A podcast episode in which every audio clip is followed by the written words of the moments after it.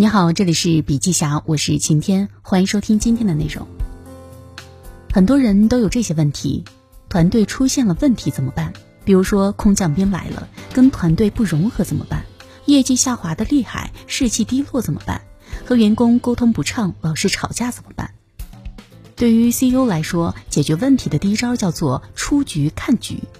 你能出局吗？你的思维能跳出来吗？我发现很多 CEO 都明白要跳出来看问题，但是最后都跳不出来，因为惯性在里面。尤其是 CEO，每天都处在非常繁忙的事务当中，睡觉的时候快凌晨一点钟，在这种情况下要跳到出局是非常难的。但是必须出局，不出局的话，不知道公司的问题在哪里。对于 CEO 来说，最关键的是这件事儿能不能做成。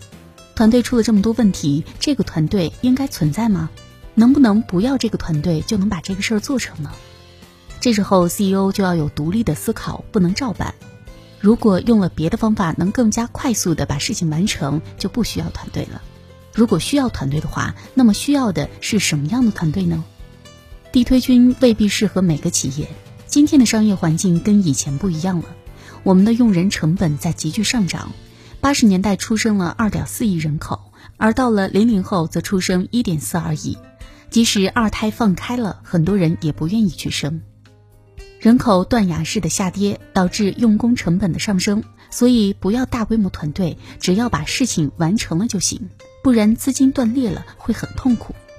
那么问题是如何让团队高效呢？组建团队的时候，需要想清楚的是，到底要项目的高效，还是要团队的高效？是要公司的高效，还是要个人的高效？所以，高效铁军有三点：第一是需不需要这个团队；第二是需要什么样的团队；第三如何高效？前两点想清楚了，后面才有用。从资本角度来讲，这三个问题背后的隐藏的含义就是资金的使用效率。如果需要大规模的团队，资金的使用一定是低效的，因为有人力成本。如果团队能力模型不匹配，资金也是浪费的。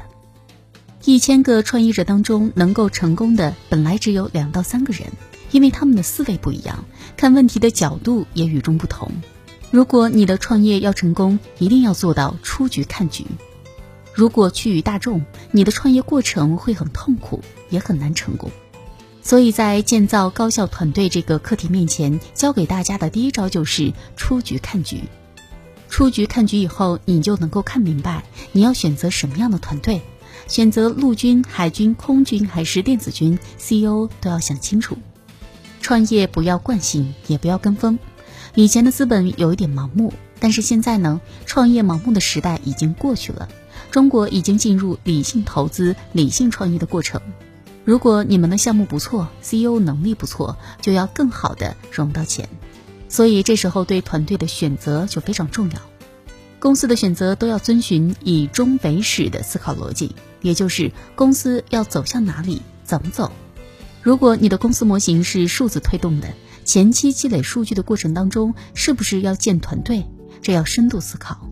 如果不建团队就能够获取数据，就不需要建团队。比如阿里巴巴当时为什么要使用地推团队呢？两千年建中共铁军的时候，国内的互联网极度不发达，这种情况下要让用户上网做生意是一件挺难的事情，所以马云才建了地推铁军，通过上门的深度交流，告诉人家怎么在网上做生意。而淘宝和支付宝根本不需要电销团队，也不需要地推团队，淘宝需要的是运营团队，因为是厂家在上面开店。支付宝就更加不用了，支付宝是个工具，只要会用就可以。阿里整个生态系的发展、团队的建设和需要，都是根据前面三个逻辑来定的，也就是产品形态、用户形态，然后是匹配符合这个业务的团队。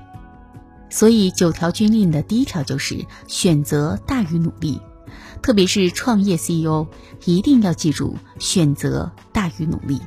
不要只会一味正确的做事，要做正确的事，要从终点看这个公司最终要做什么样的公司，要做出什么样的选择。